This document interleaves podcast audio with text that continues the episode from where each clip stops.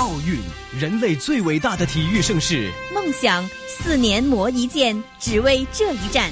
香港电台普通话台隆重推出二零一六里约奥运特备专题节目《我的奥运不是梦》，汗水、泪水、激情、梦想。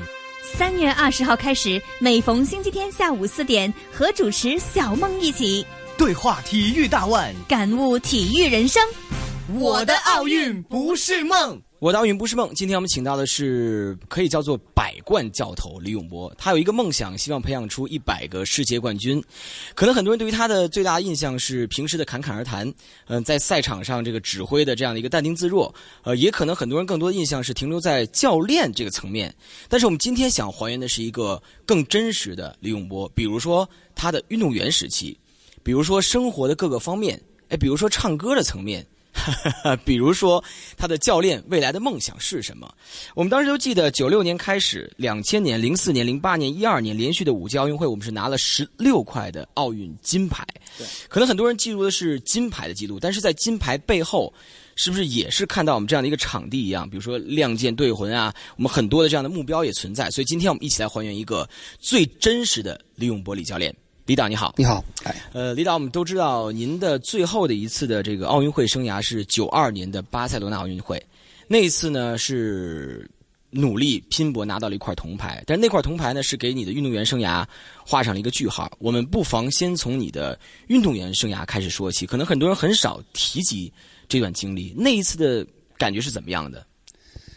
呃，当然也是很难忘的吧，因为人的一生当中有很多的。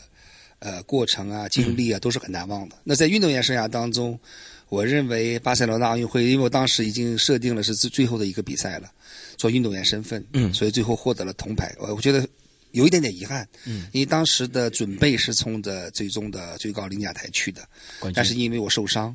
嗯，因为比赛的第一场就受伤了，这受伤还是比较严重的。是，最后的是坚持的跟田比一配合，啊，拿下了男双的铜牌。嗯，在受伤的情况下拿到铜牌，我又觉得实际上也是挺不错的。嗯，因为确实也表现出了一个真正表现出了我们一个顽强的中国优秀运动员、中国年轻运动员的一种一种宝贵的拼搏精神，所以说拼下来了一个铜牌。所以说我最终来讲对这个结果还是挺满意的。在您的运动员生涯里面拿到过三十七个的世界冠军。呃，那不能算是世界冠军。嗯，三十七个国际比赛的冠军，国际比赛的冠军，世界冠军我拿了六次。呃，但是那一次奥运会据说是第一次羽毛球进入到里边，还是怎么样？那一次据说挺坎坷的。因为八八年的时候呢，在汉城奥运会，羽毛球正式成为了表演项目。嗯，啊，当时我和田斌也拿了表演项目的冠军。哦，对，然后呢，九二年，它它是奥运会的一个参赛的一个程序，是就在正式成为比赛项目之前，要有一次呃呃表演项目表演赛。所以说，我们当时在汉城表演，那是我们当时是最好的时候。是。那后来呢，到了九二年，也就即将退役的时候，最后一战才参加了正式的奥运会比赛。就如果这么话要这样说的话，如果就是八四年表演，那八八年比赛的话，那就有可能就是金牌。呃，拿冠军的可能性可能大于九二年。大于九二年。对，因为八八年那段时间，从年龄啊，从比赛经验呀，从竞技状态啊，那时候是最好的时候。但可以说九二年那次的时候是有点撑嘛，就是说我真的是要撑到这一次。我就是要体验一下奥运会真正的赛场上去争金夺银这种感觉，可以说是在撑吗？呃，如果当时那个那种有这么一点感觉，想着要撑到九二年的时候，其实现在人人嘛，就在每一个阶段都是不同的想法。如果现在来讲，我觉得是那个时候我们还是很好的状态的。嗯，因为那时候我才三十岁。是，而田比才二十九岁。嗯，在这种情况下，现在的运动员都可以打到三十四五岁、三十五六岁。是是，所以只是那时候的运动员的想法是，到了三十，可能就是真的要不得不退役的时候。是是，其实反过来讲，从现在理解，我我认为我退役退得早了，退早了。因为我们这个节目的这个标题叫做“我的奥运不是梦”。嗯，呃，对于很多人来讲啊，就像我们这个做一个公司一样，我们的最终的梦想可能是上市。嗯，然后那个赚钱，然后这样的不断的这样的一个资本的累积，呃，对于中国足球来讲啊，可能梦想是世界杯，呃，对于奥运选手来讲，可能最大的梦想就是参加奥运会，奥运会上证明自己才是实现运动生涯的一个突破的最好的平台，也是一个全都可以看得见的平台。呃，想问李永波先生，在你的运动员生涯，我的奥运不是梦这段话，你的理解是什么？其实来讲呢，我我很呃赞同你刚才说，就每一个项目呢，它都会经历起伏。嗯竞技体育本身它就不是它的竞技体育的精神是永恒的，但是竞技体育的成绩不是永恒的，它是有起伏的，对。所以说在这一点上来讲呢，呃，比如说刚才讲到了足球，嗯，因为足球它其实羽毛球也是一样，我们曾经也有过低谷。是。呃，当我们进入低谷的时候，那也是不堪入目的的比赛，我们也是完全被别人打得落花流水。对对，但是我们有了有了追求，然后一步一步的再重新的崛起，然后就像说从属亚洲走向世界，是。是慢慢形成的，不是一步登天的。嗯。所以我相信其他的项目暂时的落后，并不代表永远落后。嗯嗯。只要他去努力，有一天他也依然会去认为说奥运不是梦想，，OK。奥运冠军也不是梦想。OK，关键要看你努力的时间和付出的努力有多少，嗯是不是比别人更多？说我做运动员的时候，我当时在想说，我是很渴望去拿奥运冠军的，嗯嗯因为奥运冠军当时，奥运冠军就是他其实尽管说只是一个金牌，只是一个升国旗奏国歌，它更大的是为国争光的那种贡献更大，是要比世锦赛的更大，影响更大。嗯，他更能去在全世界被关注的目光更多。没错可能那一刻升国旗的时候，可那一天看升国旗的人要远远大于了其他的比赛。没错多于其他的比赛。没错说每个运动员都有这样的梦想。说我做运动员的时候，我也是想非常想在奥运赛场上，是我通过努力升国旗、奏国歌的。本来很想这样。您的运动员生涯给自己打多少分？我的运动员生涯给自己打分，呃，因为我永远都不会给自己打一百分，所以说我觉得我做运动员的生涯，我可以讲给自己打九十八分吧。九十八分，一个不低的分数。对，因为我是一个起步很很晚的运动员，我十三岁才开始练羽毛球，才拿起羽毛球拍。嗯，那我十九岁就打了全国冠军了。嗯嗯，所以从这两点上，一个是起步晚，一个是获得冠军早，我觉得就是说明说我的训练还是非常刻苦的。我比别人要刻苦的多，努力的多，嗯所以我才给自己打这个分。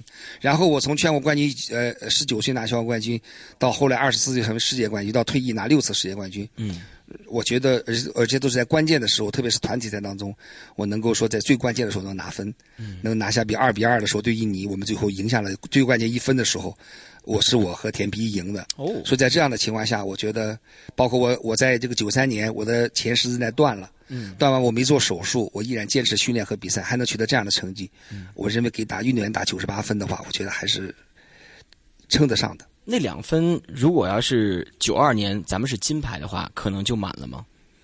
也不会。如果九二年 我如果拿的是这个颜色不是铜牌，我可能会给自己打九十九分。OK，我觉得一百分很难砸到。我的奥运不是梦。主持孟凡旭。可能人在每个阶段都在追求的自己的一个目标，在年轻的时候训练，可能哎呀想要进国家队，想要进专业队，想要成为林丹，想要成为李永波这样。结果当他们进入到国家队之后，哎，原来距离这么短，这个时候他们会发现奥运就是一个梦想，慢慢的在接近它，并且拿到这样的一个成绩。呃，李导的运动员生涯打九十八分，教练生涯呢没法打分，因为现在还没有完。对但是至少给自己提出了一个关于一百的目标，就是百位的奥运冠军，百位的世界冠军。呃，这个事儿呢，还得追溯到九三年。其实九三年呢，如果大家如果有听刚刚这个访问的话，就是一年就过后，好像就叫什么？我们叫演而优则唱，你就是这个打而优则教了。对，这这也太快了。呃，他是在一个非常特殊的情况下吧，因为我说句心里话，因为我自己也到现在为止也没有去真正的去重新的去回忆啊、判断啊，那个时候为什么会做出这样的决定去分析。嗯但是呢，我觉得社会在发展嘛，嗯那它在发展的过程当中，总是会有这样和那样的需求。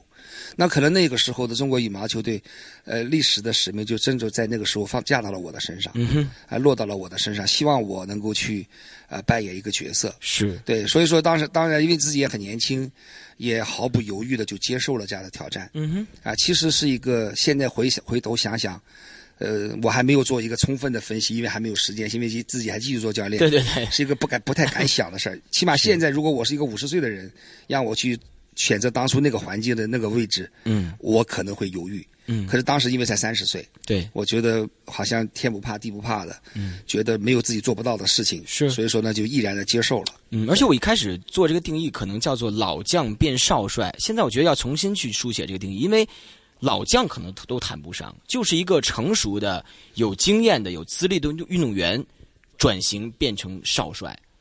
这个这个难度真的是不小。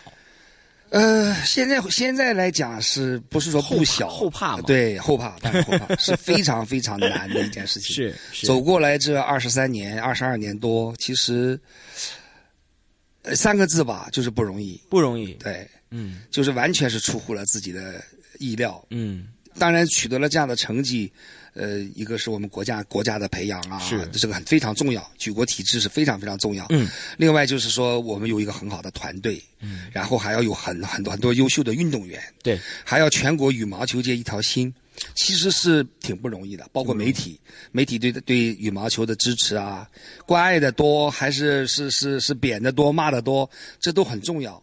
所以说现在回过头来一想，嗯真的就是不容易。真的不容易。，对嗯，但是那个开头来讲，其实你是充满着忐忑与不安的嘛。对，因为那时候呢，我是呃作为呃中国羽毛球走入低谷的现役运动员。说我当时是运动员，说我经历了中国羽毛球从呃辉煌到低谷的过程，所以说心里边还是挺不服气的，也很不舒服。你知道，总是站在冠军领奖台上的人，他是习惯成功的。对，他是觉得有的时候经常会觉得说，那个冠军领奖台好像就是为我们准备的，对你很习惯站在上面，但你不断的呃，随着时间的推移往下走，到第二到第三，甚至于看着别人去站在冠军领奖台上的时候，心里是不是个滋味做竞技体育的人，所以那时候我是觉得说。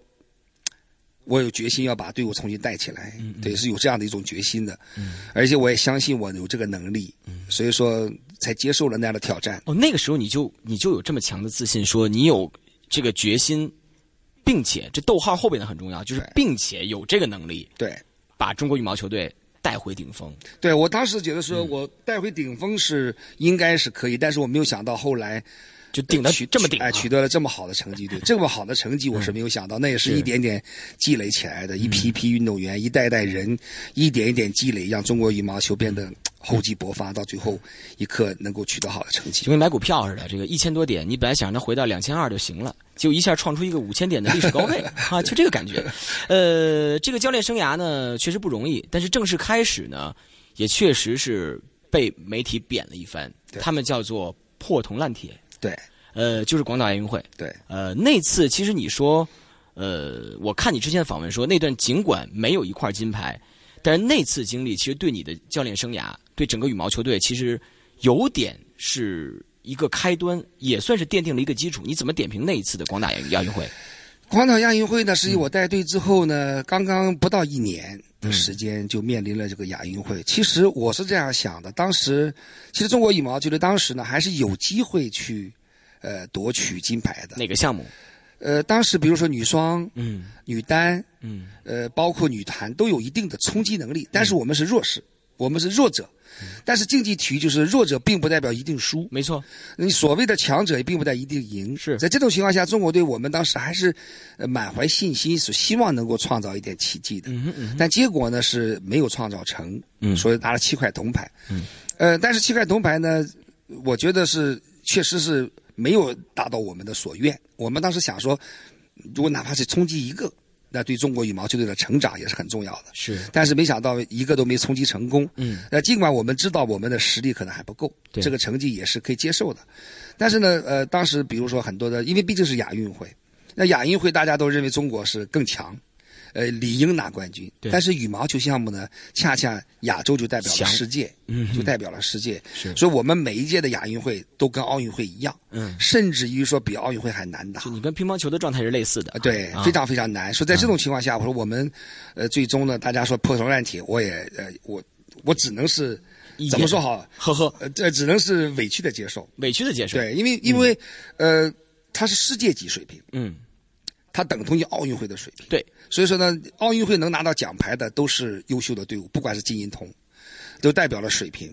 但是不像有一些项目呢，就是说在亚运会上能拿冠军，但是呢，在亚洲能拿冠军，到了奥运会上可能进前八都很困难。是呃，是他们是状态不一样。嗯但是呢，媒体和社会球迷们有的时候可能对啊、呃对我们这些从事在一线的教练运动员的要求会苛刻，会高一些。其实这个要求和期望是一样的。我们刚刚开始年轻的时候不太理解，对其实现在慢慢的也就理解了。其实有的时候你不要太刻意的去说，去指责球迷啊，指责媒体啊对你的评价。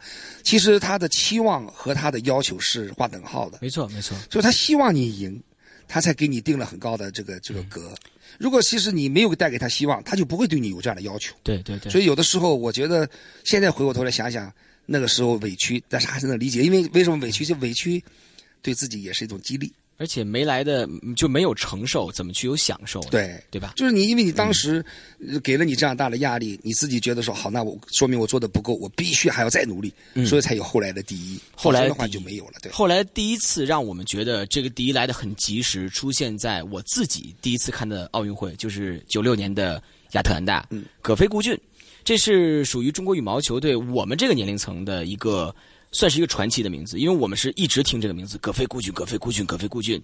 而且我记得当时他们是长时间霸占这个女双的呃世界排名第一。对，呃，那块金牌是理所应当的嘛，或者说是手到擒来的嘛？不是，那也是拼回来的。其实我觉得，在这个基础之之前呢，更重要的一个比赛是一九九五年的五月份，一年前，一年前的五月份，在瑞士的洛桑，嗯中国羽毛球队第一次获得苏迪曼杯团体冠军。对，因为那个冠军其实对葛飞孤军九六年的亚特兰大奥运会那是至关重要的，信心呢、因为那个冠军是一个集体。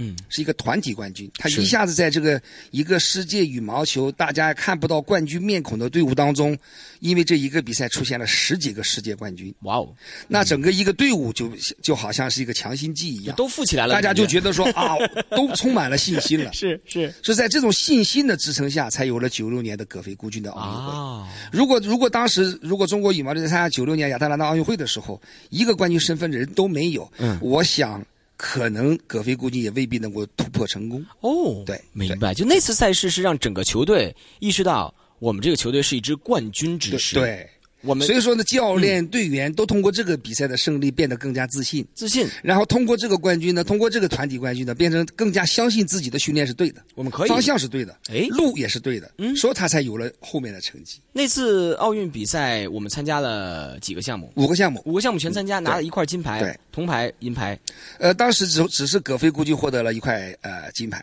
多亏有他们。，对，嗯，但那是那也是中国羽毛球历史上的第一个奥运冠军，是是，对，但是还好，就是我们至少有一块金牌，至少零的突破。对，在你心里边也成为了一个。呃，如果我们说我们的奥运不是梦，呃，徐呃徐海峰是破了中国历史上零的突破的话，对，你至少成为了为中国羽毛球这支队伍，可能是未来的冠军之师破零的冠军教头。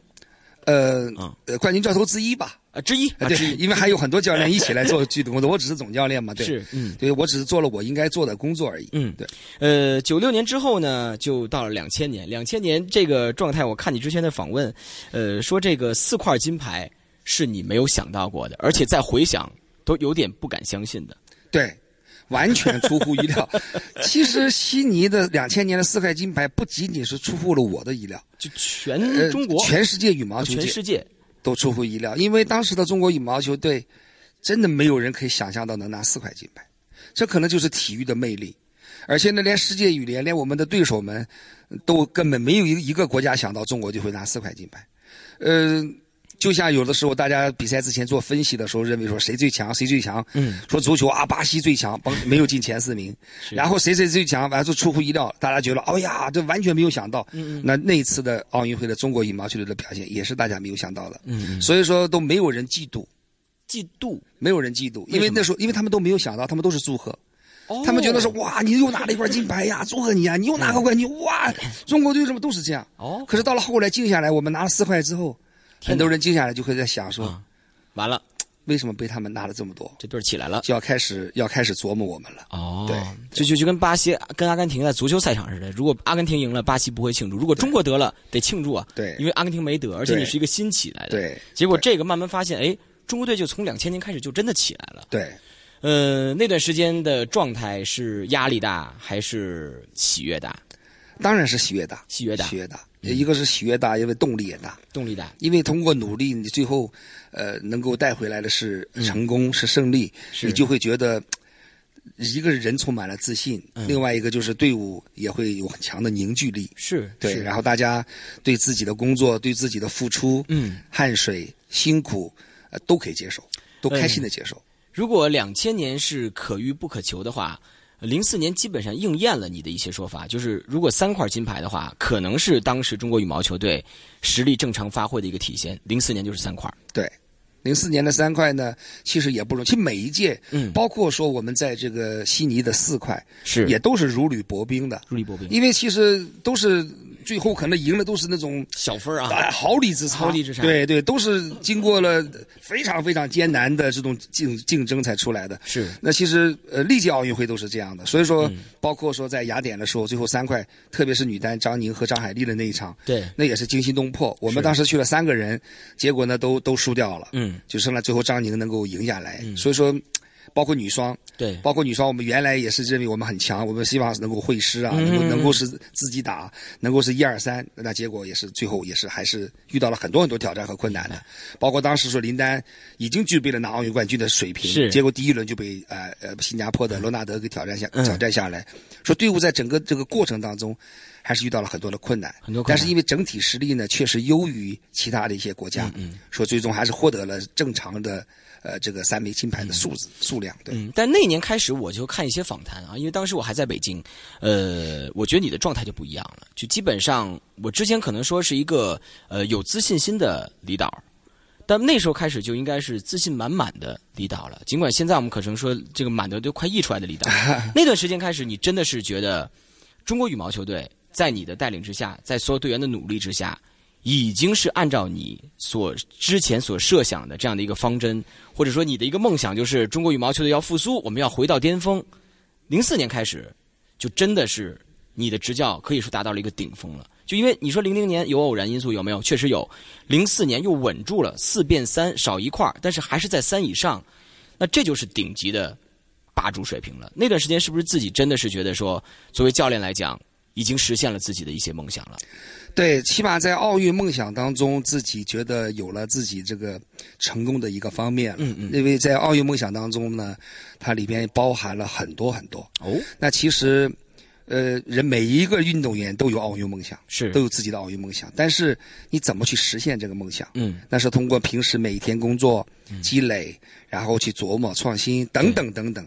那可是包括合作，嗯但是呢，到了呃，比如说悉尼的时候，我原来我在想悉尼应该是能拿两块吧，两块因为亚特兰大拿了一块你。当时觉得两块应该是哪两块必拿的？当时女双是还是比较强的，对我们要拿的，剩下的是其其他几个项目就去争去争。对，啊如果两块的话呢，我就能接受了，我就觉得是挺喜悦的了。啊结果没想到四块，那四块以后呢，到了雅典的时候，四年以后了嘛。嗯如果哎还能够愈精愈险，但是最终还能够拿出三块的话，在这种情况下，就其实已经表现出说我们的训练指导思想、我们的管理模式、我们的各个方面应该是应验的是对的，所以人才变得比较自信。嗯，对，那就是说，其实你不可能是永远的是不断的是提高，对。说一块变两块，两块变三块，三块变四块，这这这，我觉得大家这是希望而已，是。是追求，是梦想，但不一定能够实现。嗯。但是从一到四，从四到三，嗯。基本上是属于稳定的，因为五个项目你拿三块，嗯，那就说明说你基本上在这个项目当中六十了哎，羽毛球这个领域里你是最强的，你是最强的证明了最强的。但你说你永远都是霸主，我觉得这个很难做到，嗯，这违背了竞技体育的规律。对，说，但是你在这个项目当中总是有你的立足之地，让人们总是觉得说，一提到羽毛球就说啊，羽毛球中国是很强的队伍，嗯，这个其实是不容易的。但如果有一天真的是我们次次奥运会全都是包揽，五块拿五块，五块拿五块，甚至更邪乎的就是一个项目我们三个国旗全升起，这种情况如果真的有一天出现的话，你是开心还是替这个项目担心？呃，如果就我自己自私来讲，我是开心的。愿意？当然，因为自私嘛，人人都有自私的一面，那就说明说，那我做得好，我们整个队伍做得好，我们的表现好，我们该拿我们就是要拿。但是反过来讲，如果你作为一个羽毛球大使，你要作为一个 推广羽毛球运动的人，啊当然就会觉得不开心。啊，因为因为当你都获得的时候，那其他的人也人家也努力了就得不到。嗯，那得不到的人就会觉得，第一，他本本人会觉得很伤心，对，但是对这个项目的发展可能也会受到一些阻碍。嗯，那国家可能重视程度、社会重视程度、全球关注程度、电视媒体，那可能都会受到影响。在这样的情况下，我我如果你是一个宣传羽毛球的人，嗯，推广羽毛球的人，就不应该开心。我的奥运不是梦。主持孟凡旭。你压力最大的时候出现在哪一次？啊、压力最大，我其实我觉得压力最在奥运梦想当中，奥运过程当中压力大是北京，是零八年。正要说这一次。对呃，零八年奥运会我们看到是张宁是蝉联，对林丹是第一金，对同样三块儿对，呃，我之前采姚明，姚明跟我说，其实北京奥运会一完，他就浑身垮了，就人生没追求了。就你想赚一笔钱，这笔钱摆在那儿一千万，你赚到了，你不想赚钱了。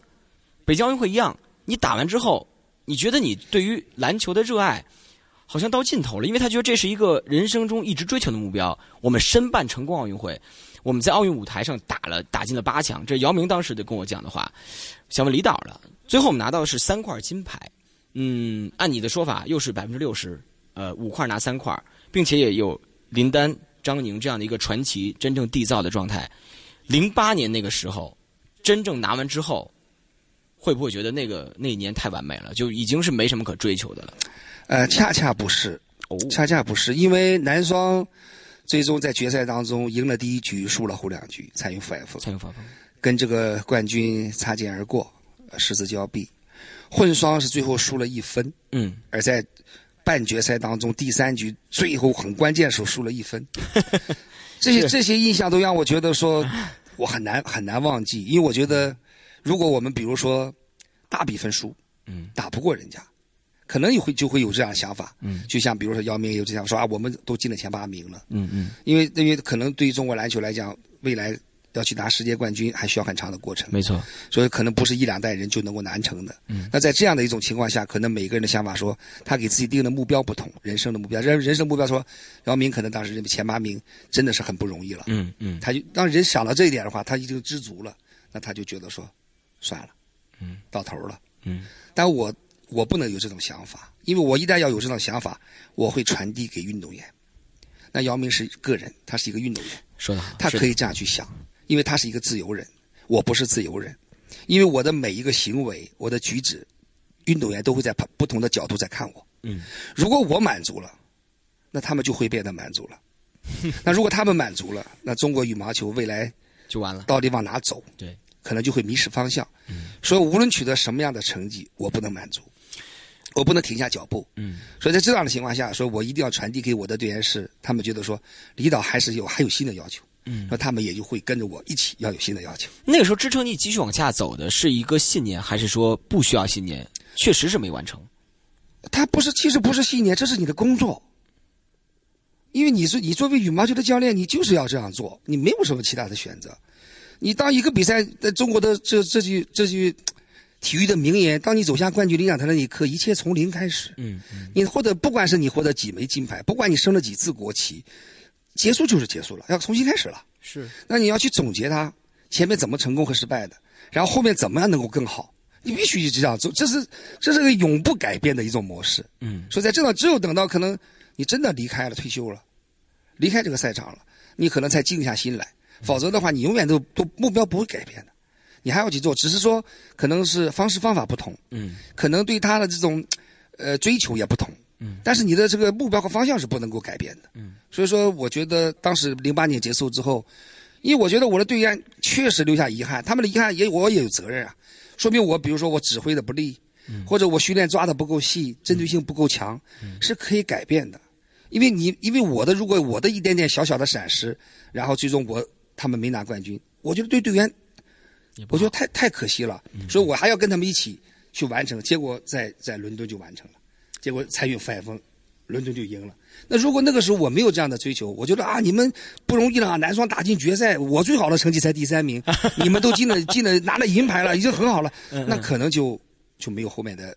升国旗奏国歌了，那升的是别人的国家国家的国旗，奏的是别人的国家的国歌，但只是我们有旗的当陪衬而已。嗯那我不希望是这样，因为他们都具备了拿冠军的能力，为什么不去再努力一把呢？嗯，对。如果说北京奥运会是一段成功的经历，是一段难忘的经历的话，那伦敦这次可以用完美来形容了。你刚刚有说过残云覆海峰，如果我们真的说林丹的话，也是蝉联。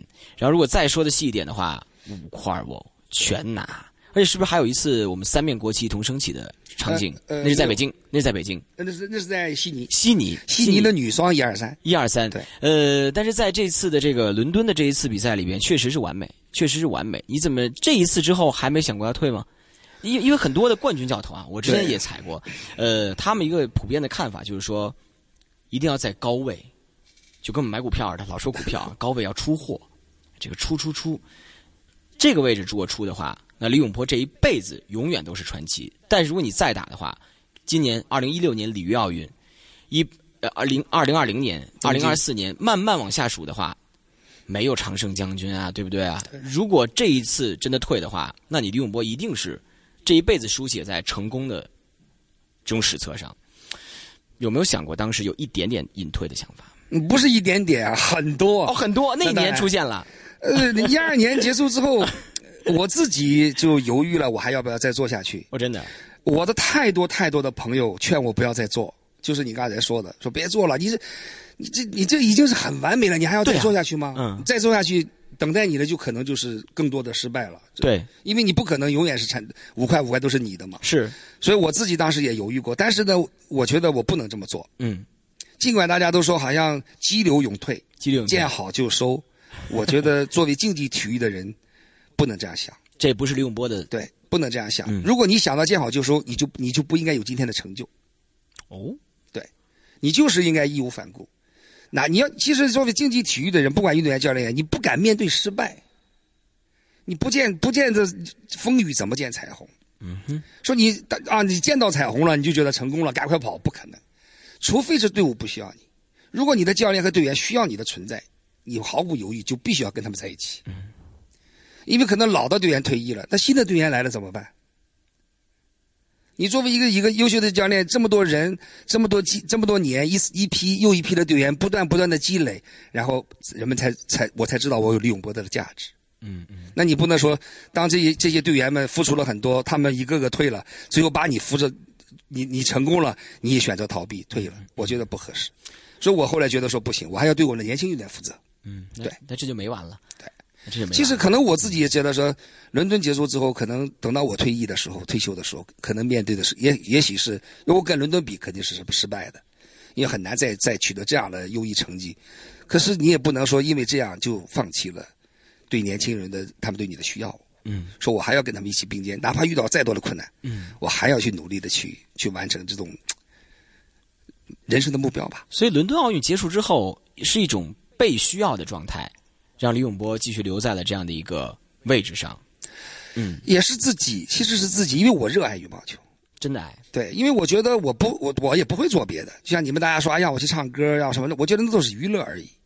那它不会是我的主业。我自己非常清楚的定位，我的一生的主业就是羽毛球，是，没有其他的。嗯，说我能能为羽毛球，如果能把羽毛球做好，得到所有人越来越多人的肯定，我已经很满足了很。知足了。对，呃，其实我们香港很多的观众啊、听众啊，对于中国羽毛球队的这种痴迷的程度，呃，我不想跟别的项目比了，就真的是我感觉是接近女排了。你知道中国女排在香港的地位很高。对非常非常高到让我觉得不可思议。对，呃，中国羽毛球队是我觉得目前为止第二个团队是接近这样的状态的。包括之前在我们看到在香港一些比赛可能会出现这样那样的这种不好的现象啊，比如说有徐国歌的呀、包括有对于这个比赛不是特别关注，或者由于一些社会议议题引发出体育赛场的一些争议。但是我在上次中国女排到访的时候没有发现。另外一个我觉得没有发现的是中国羽毛球队，呃，大家对这个球队太太爱了，太爱了。这个不管是看外表啊，长得也帅，长得也漂亮，或者说看这个主教练也有个人魅力，再看这个队的话，会觉得说有很多吸引他们的地方。呃，你觉得中国羽毛球队在香港为什么会有这么大的这种受欢迎的程度？呃，一方面是香港本身喜欢羽毛球运动的人很多，非常多，非常多，因为不不管是呃一些成功人士啊，嗯，演艺圈啊，还是呃喜欢体育锻炼身体的人，都选择羽毛球，嗯，说可能他的群众基础会很好，社会基础会很好，这是一个方面。第二个，我觉得多数的香港人，呃，他还是很爱国的。非常的爱国，因为毕竟是说，呃，中国羽毛球队还是为国家做了一些贡献，对，取得了一些成绩。说大家觉得说，爱国的人就会喜欢这样的球队，嗯，所以说可能也是一种基础，嗯，呃，另外就是我们从羽毛球来讲，我始终说，从我个人到我们的队员，都希望始终传递给大家的是正能量，正能量，对，是正能量的，没有什么太多的呃负面的影响。说大家包括我们的队员，我也希望他们可能表现的综合素质啊，包括彬彬有礼呀，呃，在这些方面上可能也会被球迷们所喜欢。明白。他是一个球队或一个一个人被人喜欢，是因为呃很多地方吸引人，嗯，并不是说你某一点做好了就行。我的奥运不是梦，主持孟凡旭。一句话就说啊，这个人有多大成功，他就可能会有多大的非议。呃，零零年的时候没有。零四年的时候开始有，零八年的时候开始多了一些，一二年之后达到一个顶点。李永波这个名字之前是完完全全的正面，现在如果你在网络上热搜的话，可能会有一些负面的东西。这个东西是你不可以控制的，对你也不可以改变的。但是你能做的就是把自己做好。如果有错的话，我改正，看看之后再搜是不是更好一点。对，呃，现在这个状态，你有想过吗？就是有争议，也有好的评价。呃，我当然想过，嗯，因为我觉得这个是一个很正常的，嗯，呃，当我们呃是被人家是关注的时候，嗯，呃，总是会有人喜欢，有人不喜欢。是我真的是非常的希望，呃，那些不喜欢我的人，嗯，能慢慢的知道、理解，随着时间的推移，嗯，然后他们了解我，听听访问呗，哎，能够改变一些 他们的一些想法。可能他们有的时候对我并不是很了解。可能会会或或者是我有的时候的呃呃语言呢过过冲了一点，或者年轻的时候呢霸气足了一点，太直接了。对，可能有的人不喜欢我这样的性格，但是我觉得随着时间的推移，我真的希望他们，一是希望这些不喜欢我的人越来越多人能喜欢我。OK，呃，当然要不喜欢我的人，我也要感谢他们，嗯，因为正是因为那些不喜欢我的声音，会让我变得更加努力，因为我知道我做的不够好。所以才有人不喜欢。当然，非常非常感谢那些始终支持、喜欢、关心我的人，因为没有他们的话，也没有我今天。所以说，批评你还是在意的。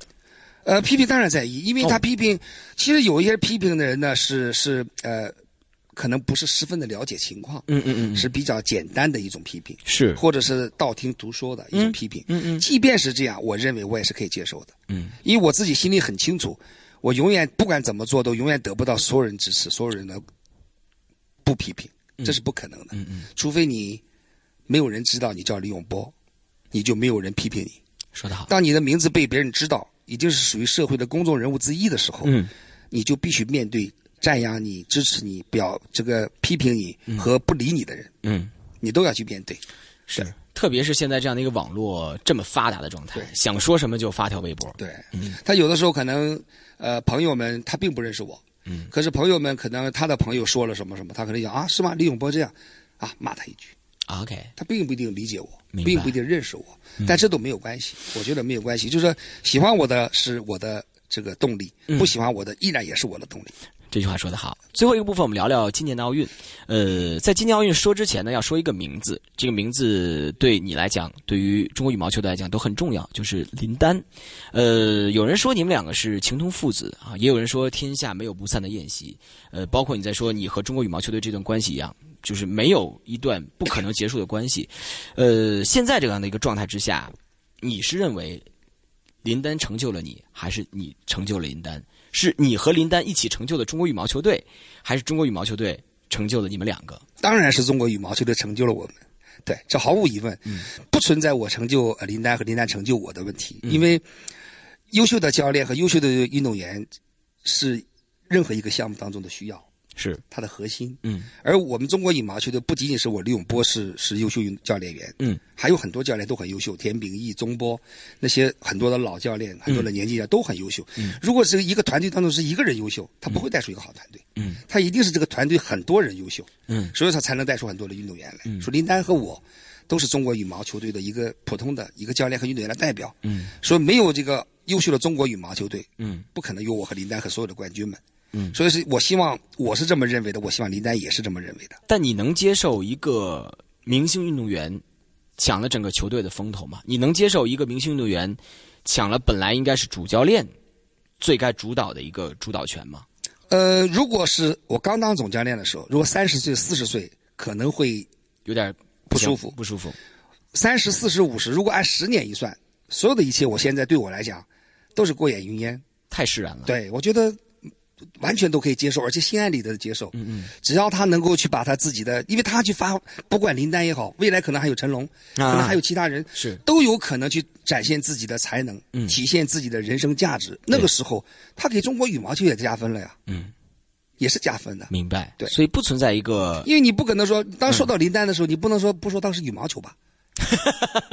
是你说的林丹，林丹创造再大的价值，你会说这是羽毛球队的林丹，是 这就够了，对吧？是，不会说他是准艺人对呀、不会对呀、对呀、呃他将来有一天不打羽毛球，他成为一个很有名的演员，人们还说他以前是打羽毛球的他是天才吗？你觉得？天才，天才当然。天才。这个天才是你给他加加上翅膀，还是说没有李永波也没有林丹？呃，他是天才，我我不能说给他加了翅膀，我可能给他加了羽毛吧。加了羽毛，对，更加丰满。很多人给他加了很多的羽毛，让他变得翅膀能飞得展翅高飞。嗯对，翅膀是他自己本身就有的，嗯，只是他能飞多高我们不知道。嗯但是呢，我帮他飞得高了一点。我可以这样说，没有李永波，没有现在的林丹，可以这样说吗？是呃有，点尖锐。也不是尖锐。嗯呃，其实这个事情呢，我觉得如果换个角度，嗯你问林丹，他可能看他怎么回答。好如果我，我会告诉说，我为有林丹这样运动员感到很骄傲。作为一个教练来讲，我的奥运不是梦。主持孟凡旭。最后一个问题，我们聊聊今年的奥运会，里约奥运，今年马上要打了。这个有人说是林丹最后一次，也有人说是你的最后一次，有人说是成龙的第一次，很多说法都有。今年里约奥运，我们羽毛球队做好准备了吗？是目标是五块三块，还是说数字上没有要求？你作为一个当事人，嗯，作为一个羽毛球做站站在第一线的教练和运动员的，是。也毫无犹豫，你就是要去争得所有荣誉。争得所有的荣誉，你要去争得荣誉，因为争得荣誉的过程当中会体现出一种奥林匹克精神，嗯。一种永不放弃的精神，一种这个勇往直前的精神，勇攀高峰的精神，不断创新的精神，它都是体现的是积极的正能量。没错。这个正能量只有通过你站在领奖台上的那一刻去体现它。嗯。那这个时候大家在回忆过程的时候，你体现的都是正能量的过程。说得好，但是如果你要是说你没有这样的目标，你上来就说啊，这个其实大家是为了发展的话，都赢了，并不是好事。啊。我不，我觉得并不是这样。哦。那大家都是项目是世界羽联制定的，对，呃，球拍和球和场地是世界羽联规定的。嗯嗯。我们每个人在这个场地上用同样的球拍，嗯嗯，然后同样的时间、同样的思维去训练、去比赛，啊，那就是要比出胜负来嘛。没错，那我努力的比你多，我最后赢了。嗯嗯，那不能说因为因为我为了说让让让你赢，我不努力，是。这个肯定是不可以的。而且这个项目没有平局，就是你赢就是我输，对你输我才赢。所以说，他其实最终最主要通过这个大家之间的竞争，嗯，带来的给球迷和社会是不是正能量？说得好，如果这个竞争带来的正能量，其实中国乒乓球队，比如说包括中国跳水队都很强大，对，都比羽毛球还强大。但是他们最终冠亚军决赛的时候，是他们自我们中国队自己的队员在场上比赛的时候，嗯如果他比的是世界观众看到是大饱眼福的一场精彩比赛，嗯是教学班的这种比赛，他也是贡献呀。嗯哼，未必就说一个国家的人不可以这样做。这个境界可能还需要大家慢慢理解。，对，就是看你站在哪个角度上看。错，对，那有的人有，当然有的人会觉得从发展角度上不利，有的人是老拿不着，他生气，嗯他好像觉得他也努力了，我为什么拿不着？嗯，但这个其实你就应该回来自己好好想想，为什么你拿不着？那可能 那可能是你努力的不够，你可能努力的不够，或者你对羽毛这项运动的理解不够，是，等等的。其实呢，我觉得不要把，因为我曾经有过这样的想法，我觉得是一个非常幼幼稚的想法。就是一九九二年，我和天比嗯在一九九一年的时候，嗯我们有一次在房间里，嗯，我们俩就设定了说，一九九二年巴塞罗那奥运会是我们俩的最后一个比赛。哦，一年前，嗯我们就开始设定这最后这一个比赛，为最后这个比赛努力。结果呢是失败了，没拿冠军，是第三名，留下了遗憾。我后来分析，就是因为我们把这个比赛当成了自己最后一个比赛，如果不是最后，九六年有可能再打也。许就是很好的成绩，哦哦哦，明白。或者是也许不会受伤，嗯或者有很多也许和也许。嗯但是呢，包括说一六年的奥运会，我希望林丹也不要把它设定为自己的最后一个比赛。你已经，他们这些优秀运动员都已经拿了这么多的荣誉，嗯，顺其自然。你只要是没不留遗憾，你去努力，不要给自己设定终点。是我也是这样。当你人生就是给自己一旦设定了终点的时候，那可能就是结束。嗯，你不设定终点，就永远是向前走的，永远勇往直前。林丹只有勇往直前，他才能创造奇迹。嗯，如果他给自己设定一个终点，对不起，奇迹已经结束了。说得好，对，呃，说得好，同时呢，还要提醒你们回答的问题。今天我们的目标是什么？三块还是五块？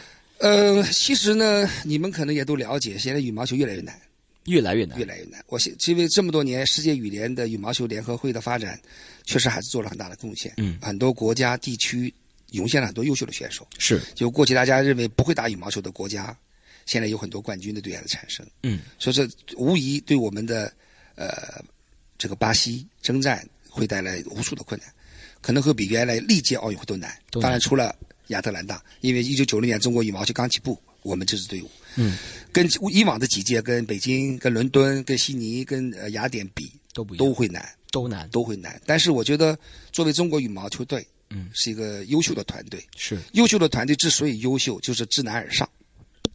有困难的时候，我们要想尽一切的办法，嗯，去克服困难，嗯，去战胜困难，嗯。然后呢，去取得辉煌。所以我的我自己，我们整个队伍也没有给自己设定什么样的目标，嗯，因为就像在伦敦的时候，我们也没有设定五块金牌，但是我们大家努力，嗯。然后结果可能因为你努力了，你过程做得很好，嗯，那结果可能自然而然就会比较理想。嗯。所以我觉得我们还是要注重备战的过程，嗯。让自己的尽量避免伤病，嗯，让自己的队员能最好的状态去面对奥运会的比赛，因为一年还有很多你无法预计的事情，嗯。突发事件会很多，伤病、状态等等等等的东西在等待着我们，所以说我们要克服很多的困难，希望取得好的成绩。嗯，对我更希我希望在，呃呃里约的时候，我还能一起跟我们的队员教练不断的看到升国旗奏国歌的那一刻。嗯，对，是一个想赢的李永波，想为中国羽毛球队拿到所有荣誉的李永波，对，永远不会改变这个事儿永远不会。改变。呃，加一个问题，退役之后去哪儿？羽毛球学校，我听说过啊。啊第二个选择我听说过是世界羽联主席哦。那没有，那没有。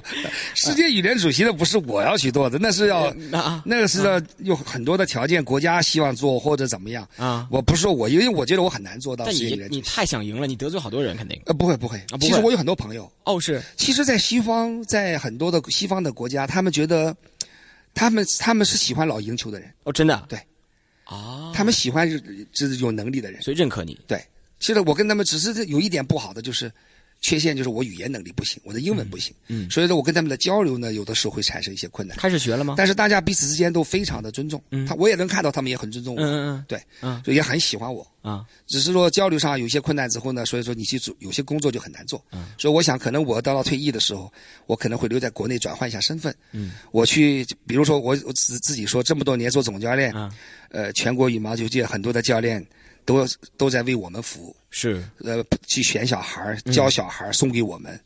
我想等到有一天我们转变一个角色，嗯我退下来的时候，我去选小孩儿、教小孩儿，送给他们，嗯，对，我明白。为他们培养人才。我明白了，可能更可能出现的是李永波国际学校校长。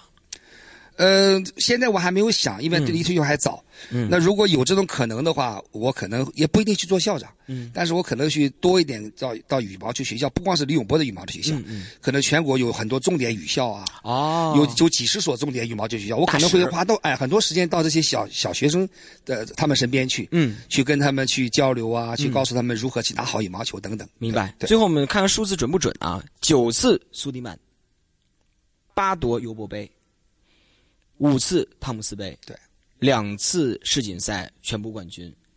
目前为止是十六块的奥运金牌，对，然后八十个世界冠军。对，我说的都对。对，呃，这些数字呢，可能还会再涨，但是我们希望在涨的过程里边，李永波教练也是很开心的状态。我希望你是在，因为到现在这个位置已经不需要再证明什么了的时候呢，能用一个开心的心态去开心享受你的羽毛球生涯。好，我的奥运不是梦，今天谢谢李导。谢谢。